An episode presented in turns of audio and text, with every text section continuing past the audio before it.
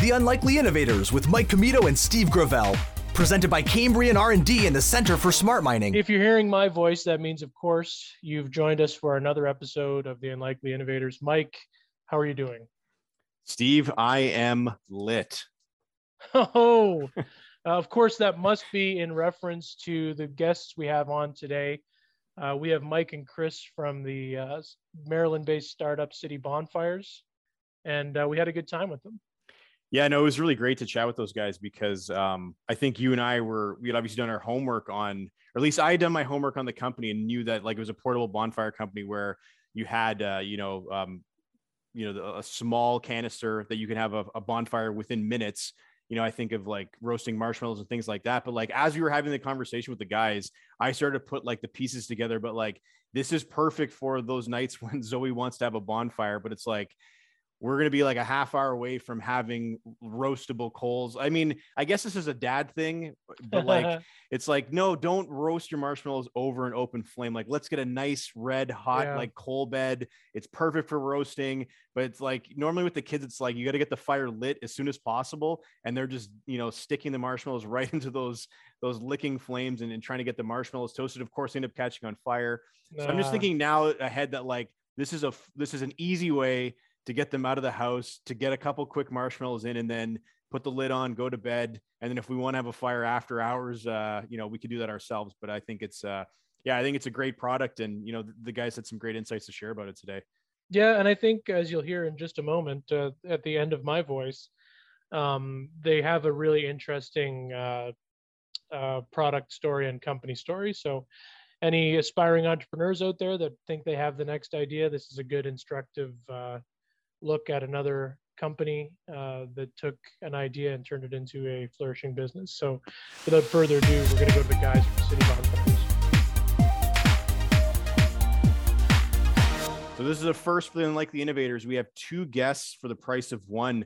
We have Chris McCasland and Michael and Michael Opalski, uh, both founders of City Bonfire. So I'll read both bios and then we'll launch into uh, into the conversation we have today. So Chris uh, prior to the pandemic, Chris spent more than 15 years in the concert sports and event ticketing industry.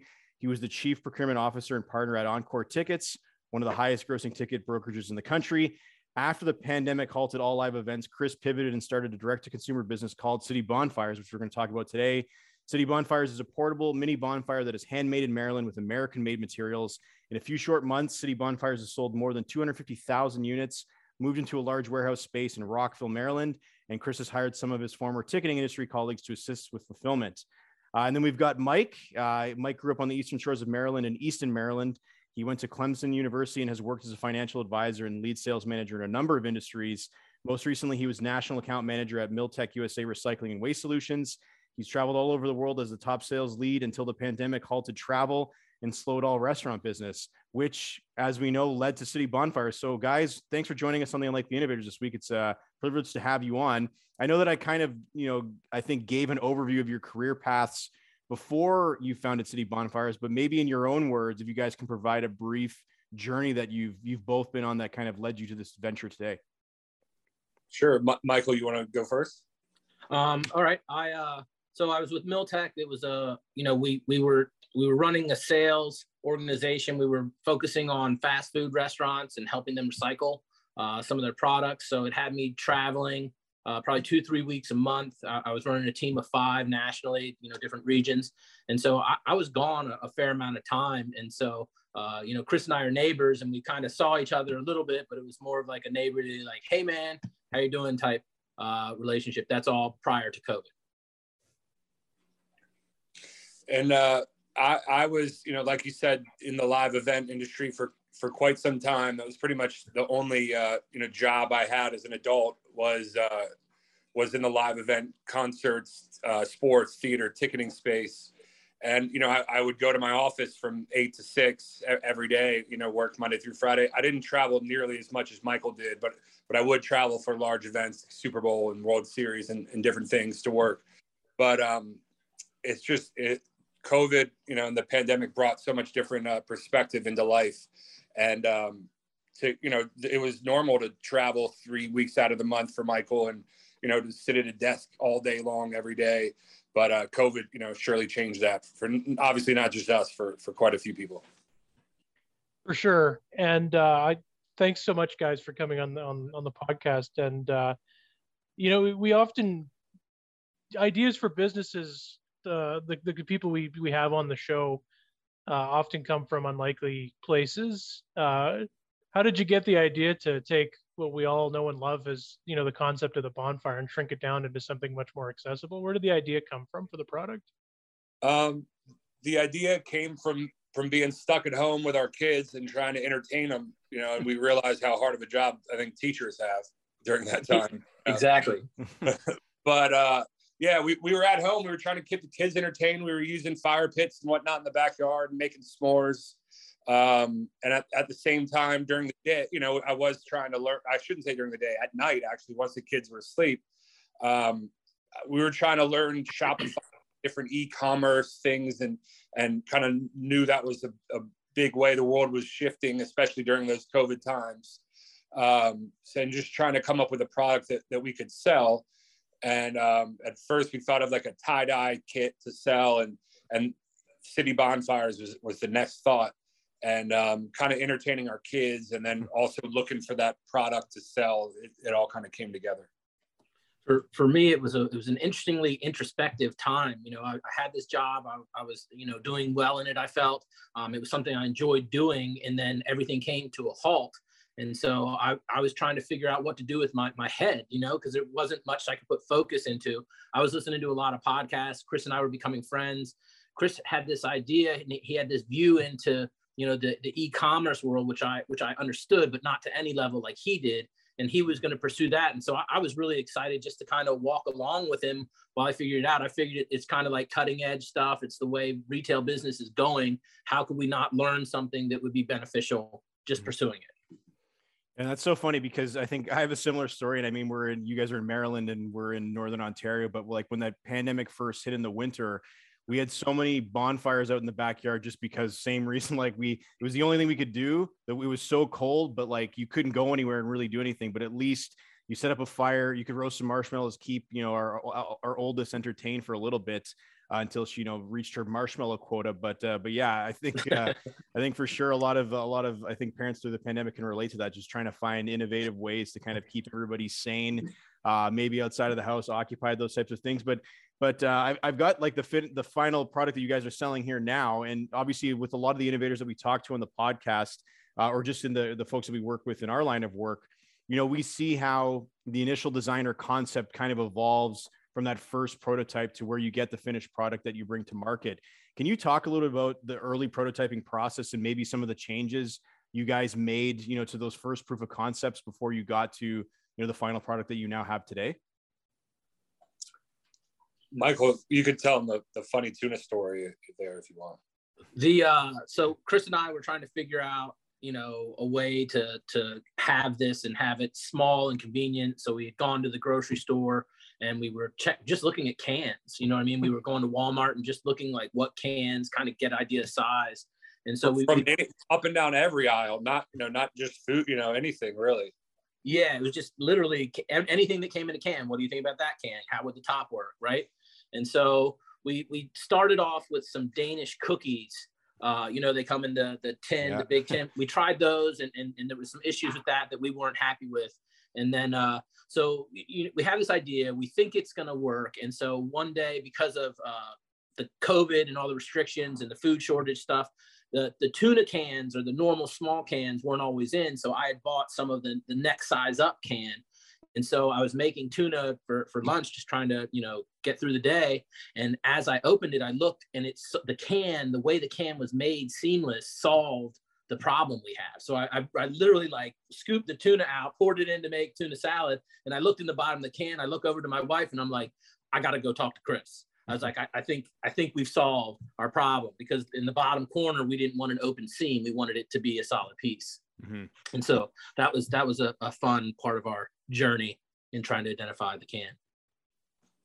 Yeah, and I think a bit more about sort of the the idea I wanted to touch on, guys. Um, I've had a chance to talk to a lot of innovators uh, over time, and sometimes an idea is a great idea in your head, and then maybe you got one buddy that thinks it's a good idea, but then you talk to the rest of the world and it's like no one's going to buy this. But for you guys what was that moment early on in a company's lifespan? You get that sort of first few flickers of validation from the market that enough people are going to buy this that we can actually make a go of this. Can you talk a bit about that process? What was those what were those validation points where you knew like we can actually move some product here? Um I, I think you know with with our neighbors obviously but like you said you know your friends are going to be you know supportive. You know our neighbors were really into it and and we saw some some good uh, signs right away with how our you know our facebook ads and instagram ads were going and that allowed us to, you know to, to rev it up a little bit. And that that really allows you to scale your whole business. As long as you're not paying too much for the ads and you're still making money you can turn up your ad spend as much as amex will let you until they decline you you know? Um, but uh yeah so that that obviously is a big help but there was one um maybe a, a month or so six weeks after we really started going a local radio host um started talking about it and it wasn't a paid spot. We had sent him one you know a, weeks before just you know to send him one. And uh, we also happened to be in like a local newspaper the day before and he read about us and, we, and he started talking about it on air. And then mm. one of like the assistants of the co-anchor was like oh they this company sent you one. It's on your desk so they real they literally they're all talking and they they walk to the broadcaster's desk. His name's Elliot Segal, major radio guy at DC 101, like our local rock station here. And um, so they walk to his desk, bring it back, and he goes crazy. They light it in the studio. They're talking about it, and it ended up being 17 minutes of him talking just about our product throughout his show, and uh, that was a major springboard of um, of getting people to the site and you know and, and being able to you know give them ads and you know things like that and, and follow them around. Um, it, that was a major uh, springboard to seeing you know what you know what it could really do and what people like about it. And we, we, we were really fortunate you know every you know we, we bought a couple we tried to sell them and, and we sold them we bought more we sold those. We bought more we sold those. It was really uh you know, we were really fortunate in, in the path. It was it was something that the, the market obviously liked. Yeah, and what an exciting thing to have happen too, right? Once you start seeing it's, you know, it's it goes beyond your core group of trusted advisors, you know, your friends, your family, and then it's like, like holy shit, this is actually gonna, this is actually going to turn into something, right? It's an exciting time to get that validation back, right? Oh yeah, uh, oh, yeah. we you know we worked very very hard on getting together and uh, spilled a lot of wax all over the mm-hmm. garage. yeah. but I'm sure with that uh, with that radio spot, was there a part of you that was like, it's for indoor, it's for outdoor use only. Don't oh, yeah. use it indoors. yeah, uh, you know, but we make that very clear on the yeah. website, and and you know, lots of warnings. Um, so and we made it, you know, we message them and blah, you know, they don't care, but yeah, yeah. yeah. They, they like you should be happy that we even talked about it. You know, no doubt, no oh, doubt. Yeah. I think in that case, all, you know, all publicity is good publicity, right? But but obviously, I'm sure as, as business owners, you're conscious of of, of those disclaimers. But um, you know, and you guys kind of touched on this a little bit earlier, uh, Chris, when you were talking about like looking at e-commerce platforms. Uh, but one of the things we wanted to ask you was obviously with you know the industry experience that you guys had in your respective fields, um, you certainly had you know that that you could bring to the table. But what was the biggest learning curve for you guys in bringing a new product to market? Like, was it the manufacturing supply chain issues? Was it the e-commerce platform you mentioned? What what did you guys, I guess, uh, you know, struggle with the most that you had to overcome to to get City Bonfires uh, to market?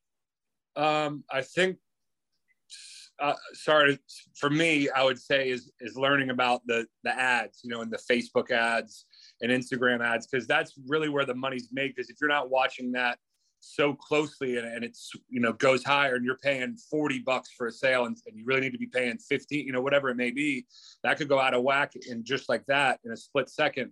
And you go from making money to losing money every day.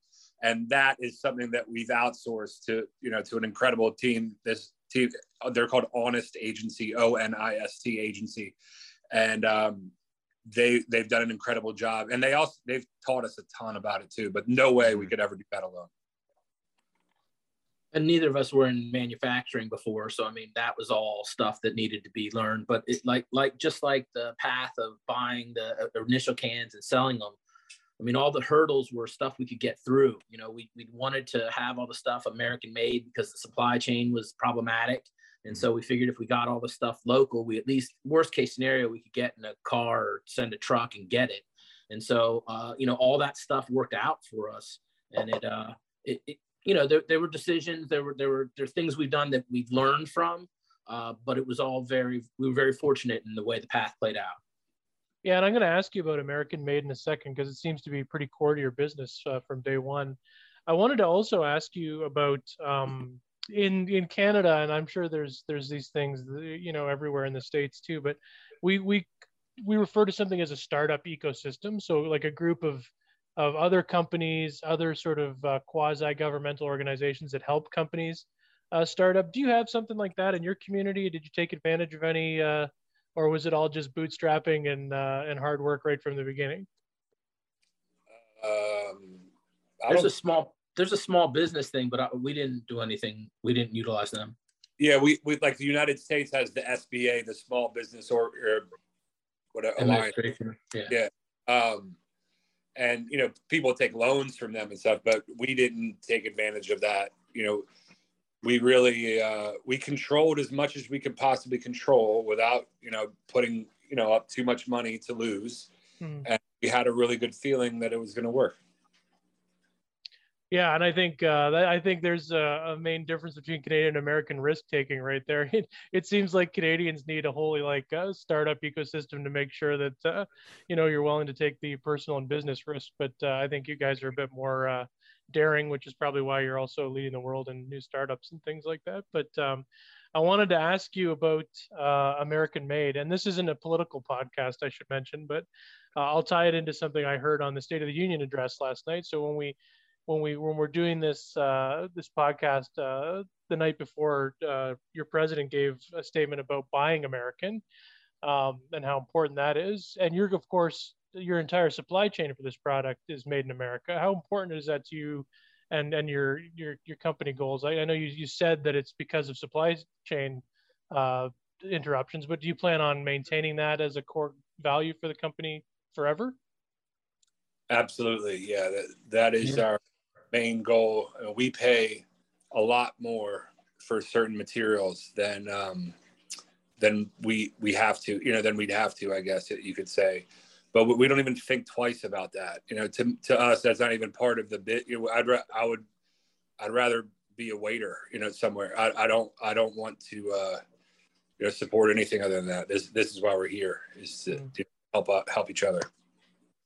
Yeah, it was a core part of the business from the beginning. So it's been in the numbers the whole time that the cost differentials and, and we can make it work. And why not, you know, help as, as locally as you can. I mean, what we're learning is there's benefits to the global economy, but we can't forget the local economy either. Mm-hmm. Well, and what a great thing. I mean, consumer products, everyone thinks of offshore production, but I mean, what a great story to be able to show to others that might have that next idea, you know, that you could do it all American and you can, and you can make a go of it and be successful, right? Absolutely. Yeah and you have you have the beautiful benefit where in the in the uh, you know 10 20 30 years ago when you opened a store you had the retail store and you only had the people who walk by that retail store yeah, yeah. now you have the opportunity to open it up so much wider mm-hmm. um, so you know why not produce it as simply and, and like like chris said earlier i mean we really could have as much control as you could of the supply chain and that was a real benefit to us and I, you know, uh, Mike, to pick up on what you said about how you can like expand beyond, I think, the traditional boundaries of retail, obviously in the advent of uh, the age of social media. And that's truthfully how we found you guys, our admin assistant, Pam Druan. So I'll say her name to see if she actually listens to the podcast. You know, she said you guys should have these guys on. Like they have like, you know, 80 something thousand followers on Instagram. They've got a really cool product. Like, what about them? So, I mean, that's an example where you've been able to leverage social media and, you know, your company in Maryland, but you've now got eyeballs in Sudbury, Ontario, four hours north of Toronto. Um, you know how you mentioned how you've outsourced a lot of that to another company that's kind of helped you kind of elevate it. But like, have you guys like what has been the your response to I think I think seeing the growing trend on social media where you guys are you've got a, a pretty sizable following and it's obviously only going to continue to grow. It's really incredible the way that people interact on there. Um, you know that's how people spend their time they you know they're not watching shows and stuff they're watching you know quick 20 second videos on their phone, you know, and I read yesterday that TikTok is allowing up to 10 minute videos mm-hmm. now. So it's just going to like be like little mini series that people can watch in an hour, you know, and, and that's, it's going to take over TV. So, um, it's, it's just, it's really neat what, you know, what, what it can do there. Mm-hmm. And Chris and I were open to, you know, putting ourselves out there a little bit, right? I mean, you have to put some of yourself out there. And when they, when people ask us, you know, our, when our team's discussing stuff and they're like, let's do this, Chris and I are like, all right, let's try it. Yeah, and I think the story of the company really purports well to the uh, to the medium of like videos and and telling stories, right? Because it's such a lifestyle story linked brand, right? Very much. Yeah. Yeah. Um, just a quick uh, question about Canada. I already mentioned it too many times because we want to sort of be an international focused podcast. But um, a lot of people think of Canada as a rural place. You know, uh, you could do bonfires in your backyard and no one will see them, right? But we do have suburban and urban centers that can't do that. You know, as there are anywhere in the world. What has the response been like from fire lovers? You know, north of the border in Canada for your product? uh, very very high. We have people reaching out every day to be distributors for us up there, and it's it's been really good in Canada, and people people really seem to love it. Especially like you were saying, you you don't have to have two acres of land, or you know even a half. You know you could have, you could still have some good land, um, but you could be in a small you know you could be a, small apartment and go outside, you know, and, and go on your deck or whatever it may be, or your patio, and put it on something you know not flammable flammable but um, you, you don't have that option, you know, if you're in the city. And mm-hmm. also another thing is even if you do have a little land and you want to have a fire, you have to monitor the fire, you know, yeah. and you make sure that it goes out. You know, if you, if you want to have s'mores after dinner with your kids, you got to set up the fire, you got to get the fire going, you got to get them out there. And then, you know, 10 minutes into it, they're done with it. You know, then you got to go get them in bed, make sure, make sure the fire's not, you know, blowing around where you can you light up light the four wicks of the city bonfire you know minute and a half later the thing's rolling. Mm-hmm. um, if that and and you you're doing your s'mores you know 90 seconds in and you slide the lid over you you literally could have s'mores in in three minutes and be and completely done. You know there's if, want to do you know then there's people that sit on their front porch and drink wine and just have you know have it burning next to them there's people that put it in their backpack, you know, for like a bug out bag or preppers, you know, things that's, you know, obviously really big right now. People searching a lot of that um, everywhere in the world. Mm-hmm. Uh, so the, the endless use use case has really helped a lot too. That and we didn't even know about it. Yeah, the convenience of it as well. I mean, yeah, you're right that you can make it, you know, if you have the wood, you have the space, you can make any bonfire anywhere. But the convenience of it was something we really saw hit a note. And there's like Chris was saying, there's some people that just aren't comfortable with fire. I mean, fire is dangerous, and so uh, you know the fact that this is contained and you so, so easily put it out, you know, you know, appeases some people. That's uh, that's so that's so good because I hadn't I hadn't considered that because whenever we have fires here, we have a like a nice fire pit in our backyard, but it is always such a production, right? Because you've got to like you've got to chop the wood, and sometimes you got to chop the kindling.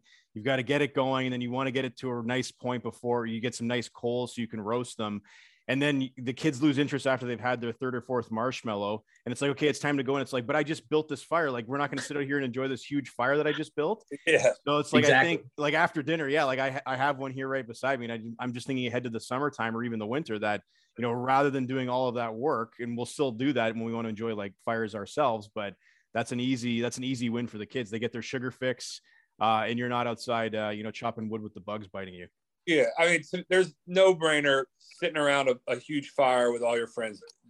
No chance we're you know that anything better than that, in my opinion. But this is just so cool and convenient, mm-hmm. and you can set it up and, and be done in five minutes, ten minutes. You know, it's it's just a different use to, to have a fire. You know, not to take away from from the you know great times around a bonfire. You know, but not everybody can do that. You know, like we said. So this brings a little bit of that to to the to everybody. Mm-hmm. Yeah, and it's a daily use thing, right? I mean, yeah, that's what I, I think that's that's so cool about it. You know, if you if you want to use it daily for different purposes, you have it available, right?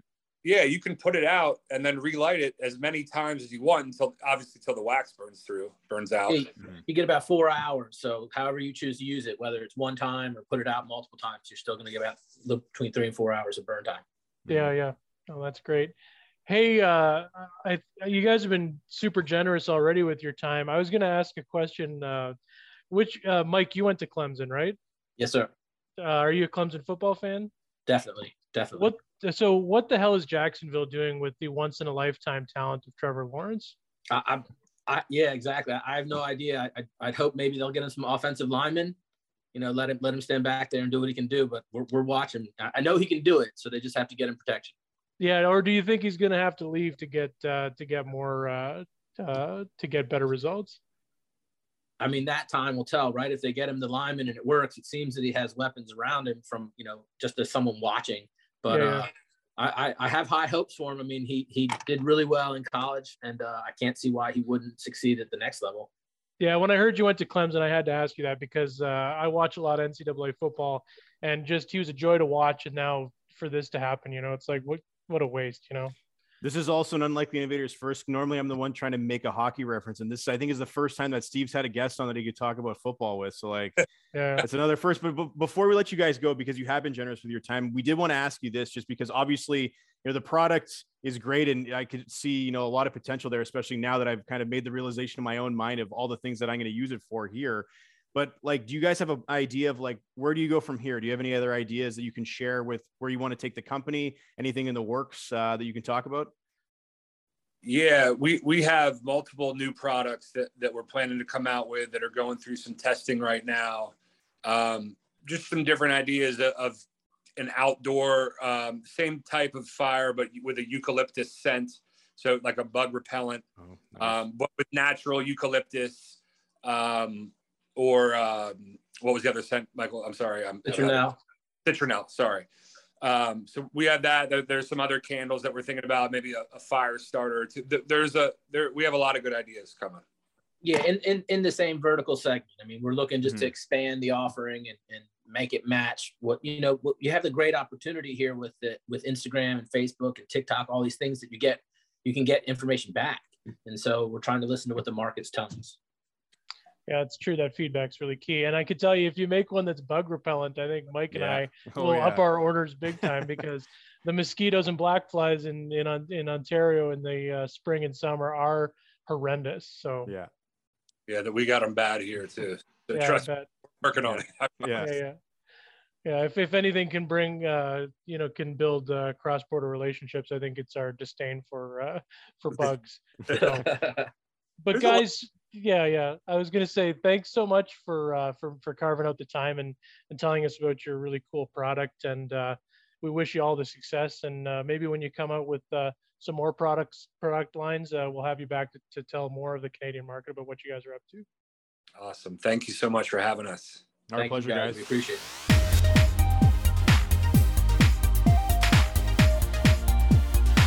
All right, we're back. That was a great chat, Mike, as always, with Chris and Mike from City Bonfires. And I have to ask you before we go any further, uh, you talked about the sort of coal bed that you need. Um, what is your preferred doneness on a marshmallow? Um, yeah, that's a great question. Um, I I like just like a nice medium brown coating all around. Like that's I strive for that. It, it takes some patience and some diligence to just you know rotate it enough to get the coverage all around. Yeah. Um, you can't so, be over eager. You can't be over no. eager with it, right?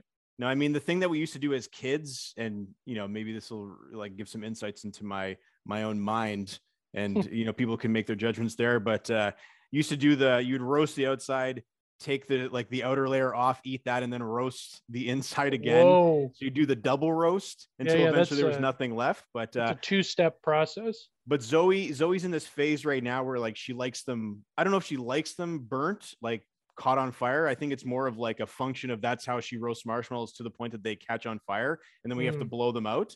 But uh, I guess what's your preferred uh, doneness for a marshmallow? Well, I can I say this? I don't like marshmallows. oh, come on. I prefer no, I prefer a roasted hot dog.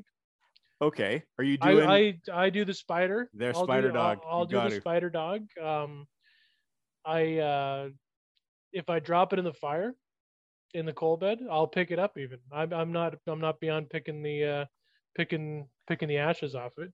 But if I were to if I were to have to like uh choose a marshmallow because I do like it on a s'more sometimes. Uh, I'd have to go with you like a golden color, molten inside, a bit of a crunch on the outside. My wife, of course, burns hers, and I think she's a psychotic for doing that. But uh, but I think the I think most people like the medium brown.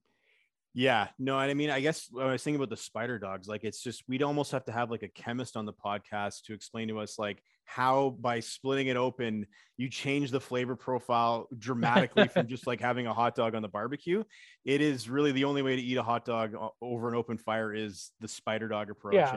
if you're not spider dogging, I don't. Are you really even having? What are you even doing? Why yeah. are you even doing it? Don't even. You know, bother. we should we should have Tim Tim McRoberts back on to ask him because he's a he's yeah. a chef and, and runs a culinary institute. Uh, I don't think that that place is serving uh, spider dogs. Though, if I'm being maybe honest. maybe they're doing an elevated spider dog. Like that would be an interesting concept yeah, for a restaurant. Right? Is the elevated deconstructed spider dog?